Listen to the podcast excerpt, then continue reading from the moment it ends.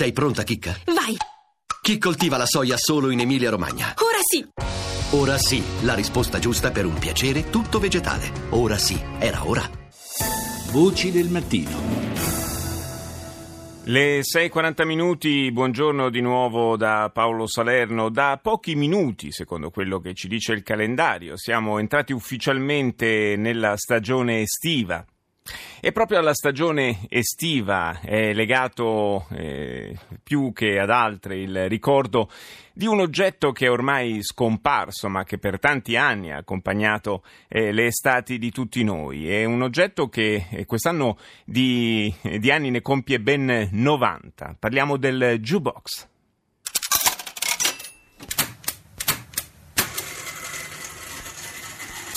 Perdono.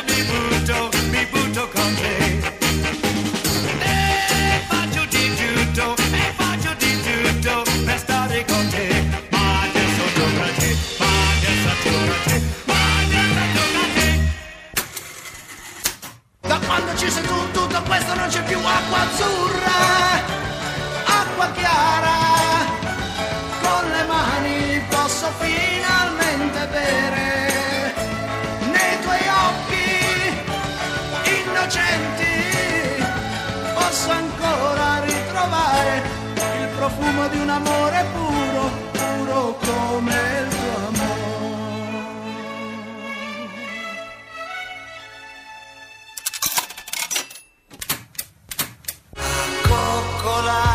Ad ascoltare male quanto tempo siamo stati senza fiatare, e tu guarda di sguardi tu e di sorrisi ingenui tu, ed io a piedi nudi io sfioravo i tuoi capelli.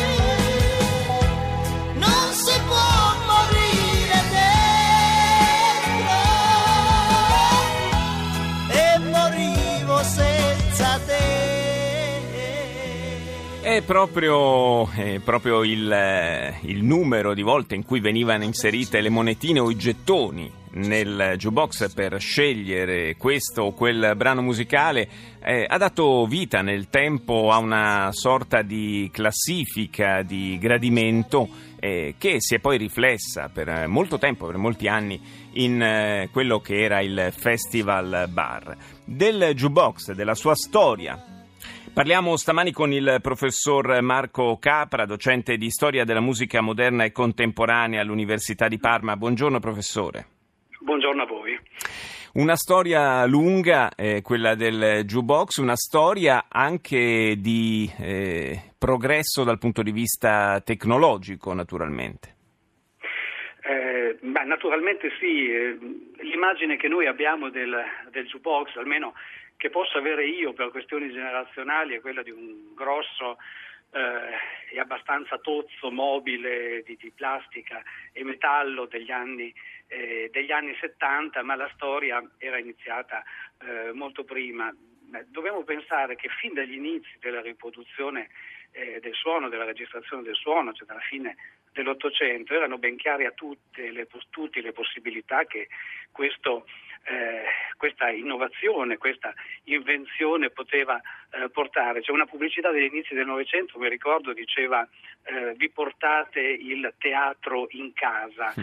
Eh, naturalmente non era vero, già che i sistemi di riproduzione non erano, come in realtà non sono oggi, eh, in grado di eh, riprodurre eh, la, eh, esattamente la musica dal vivo, però l'innovazione era evidente, la sorpresa era evidente anche di potersi portare a casa eh, la musica, la musica per che tipi di ascolto? Beh, per un ascolto eh, privato naturalmente, ma anche per un ascolto comunitario, senza avere il problema di essere eh, presenti nello stesso luogo e nello stesso momento in cui la musica veniva, eh, veniva fatta. Professor Capra, i primi, i primissimi Jukebox, eh, che tipo di, di dischi suonavano? Eh, dei dischi a settantotto giri, che era... era quello che consentiva la tecnologia eh, dell'epoca, vale a dire dei dischi in materiale plastico, eh, sempre non ancora, eh, non ancora vinile, che erano contrassegnati da un solco, solchi molto grandi, perché erano quelli che consentiva la tecnologia eh, dell'epoca, e quindi con una durata molto molto limitata, dischi anche molto pesanti. E anche fragili, tra l'altro. Terribilmente fragili, tutti coloro che li hanno avuti in mano ne hanno rotto qualcuno, e io sono, ahimè, tra, tra questi. Sì, devo confessare che è successo anche a me parecchi anni fa, effettivamente. E da lì eh, poi il, naturalmente eh, siamo passati al eh, microsolco, si chiamavano così, no, all'inizio? Il microsolco, certamente, sì, dalla... sostanzialmente dagli anni quaranta in poi la tecnologia, l'evoluzione tecnologica ha permesso di realizzare eh, dei solchi, come dice il, il, il termine stesso, miniaturizzati, che consentivano di imprigionare, diciamo così, di raccogliere in uno spazio limitato la stessa informazione sonora. A quel punto, eh, a quel punto la strada era aperta sì all'L P, eh, che tutti ancora Eh, conosciamo, che anzi sta tornando di moda, certo, sia a quei formati più piccoli, quarantacinque giri, eh, che erano quelli tipici da jukebox, cioè dei, dei dischi di una, neanche di una ventina di centimetri di diametro, che venivano alloggiati in questo mobile di plastica sostanzialmente. Eh, professor Capra, eh, sentiamo, sentiamo un attimo la voce di un eh, cantante, cantautore che è stato protagonista, tra l'altro, della stagione d'oro del jukebox in Italia, Edoardo Vianello. Beh, lo ricordo con, con grande nostalgia, perché era uno strumento eccezionale. Avere un disco nel jukebox era importante, perché poi se veniva scelto diventava un successo. Lei, insomma, di, di successi da jukebox se ne intende? Beh, ne ho avuti tanti, perché io mi ricordo che quando facevo un disco la prima cosa andavo dal responsabile della mia casa discografica che si occupava dei jukebox, chiedendo se secondo lui era il pezzo adatto a questo strumento, e quindi diciamo che io lavoravo in, in visione proprio del, del jukebox.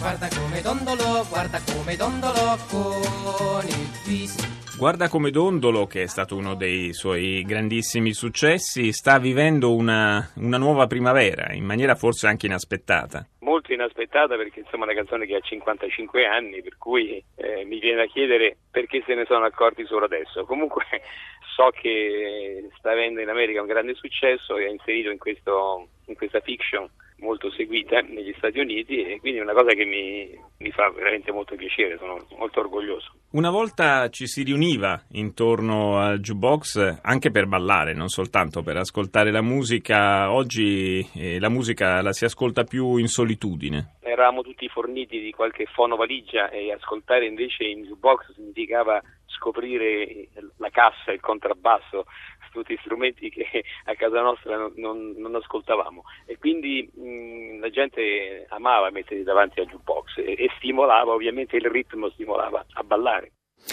Professor Capra, il jukebox è diventato anche un oggetto di design poi nel tempo. Eh, sì, molti di noi penso hanno eh, negli occhi alcune immagini dei jukebox mitici, i Wurlitzer, che sono i più noti di tutti, ma anche i Seaburg, i Rock-Ola, eh, tutti americani, che eh, dagli anni trenta, poi anni quaranta e anni cinquanta hanno spopolato non solo negli Stati Uniti ma eh, anche da noi. Eh, io credo, ma eh, prima Vianello ricordava una, eh, una serie televisiva, beh... Eh, molti penso ricorderanno la, la mitica Happy Days, no? Certo. Quella creazione televisiva statunitense che anche da noi ha spopolato dalla fine degli anni settanta all'inizio degli anni eh, ottanta. Eh, i ragazzi, i protagonisti si univano in questo locale attorno al Jukebox e lì c'era il, il protagonista assoluto della serie, il mitico Fonzi, il quale eh, attivava il Jukebox con un pugno. Eh, eh, questo ci ricorda, ci ricorda proprio come il Jukebox eh, avesse un, un ruolo centrale anche nel, nel modo di socializzare dei, ah. dei ragazzi, dei giovani, e anche di questo ho parlato con Dario Salvatori, giornalista e critico musicale. Sentiamo. Il Jukebox è stato un medium assoluto della eh, divulgazione della musica. Si selezionava un brano o tre brani e da lì si creava un'atmosfera, si creava un, un habitat per la musica che qualche volta era intorno a un bar, qualche volta in una rotonda sul mare, qualche volta eh, eh, in uno stabilimento balneare, però i ragazzi eh, eh, erano in grado di creare la loro atmosfera e soprattutto di partecipare a un rito collettivo. È stata anche la prima opportunità eh, che è stata offerta al pubblico di eh, crearsi una, una propria compilation, sia pure limitata. Sì, infatti, questo è importantissimo perché il Jukebox ci dava modo di selezionare e oggi noi con la nostra tecnologia, con lo streaming, con la capacità di stare nel web, eh, cosa, cosa ci scarichiamo? Un album intero? È difficilissimo, ci scarichiamo un brano. Quindi torniamo alla logica del Jukebox. Quanto ha condizionato l'arrivo del Jukebox e l'industria eh, discografica? Tantissimo. Per gli appassionati esistevano due sistemi per uh, acquistare dei dischi. Era il disco, eh, naturalmente stiamo parlando di quarantacinque giri, del disco normale a pezzo intero con la copertina, quella con lo fa, la fotografia dell'artista, con alcuni dati eccetera, e poi la eh, eh, foderina bianca senza nessuna cosa che costava un terzo di meno. Esistevano le edizioni Jukebox eh, e anche dei negozi specializzati che vendevano questo con la copertina forata e basta. Capitava anche di discutere nei locali. Sì. No, no, ma quello sul volume era una dura battaglia. I Jukebox ripartivano alle sedici, alle quattro del pomeriggio perché prima disturbavano e questo insomma era qualcosa di inaccettabile per i ragazzi.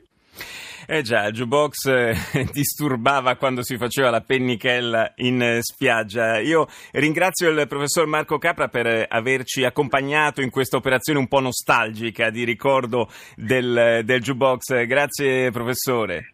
Grazie a voi. Buona giornata e ci lasciamo con un'altra mini selezione di grandi successi del Jukebox degli anni che furono.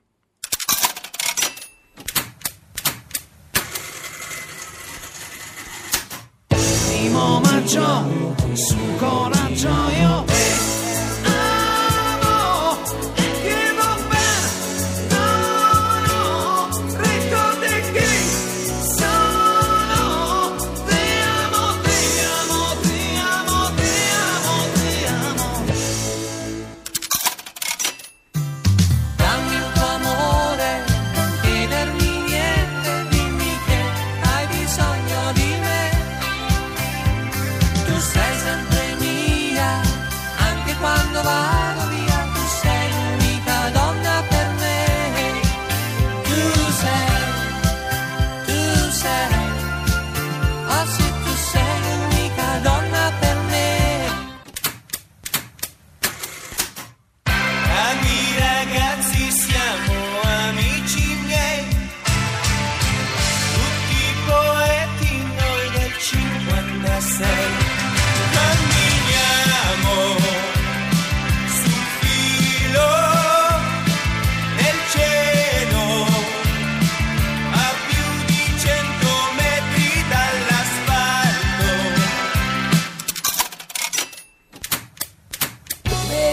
Coca-Cola che ti fa bene, bevi la Coca-Cola che ti fa digerire, con tutte quelle, tutte quelle bollicine.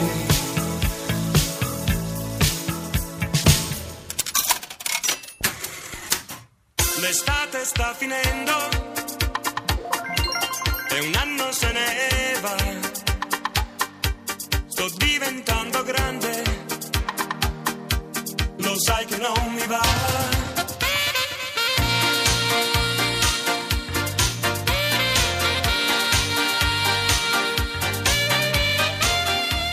In questo periodo così denso, purtroppo, di notizie sempre un po' inquietanti e angoscianti, abbiamo voluto prenderci e regalarvi anche una pausa di serenità ricordando il Jukebox e la sua musica. Ora cediamo la linea alle notizie del G R uno con Mafalda Caccavo, ci sentiamo più tardi.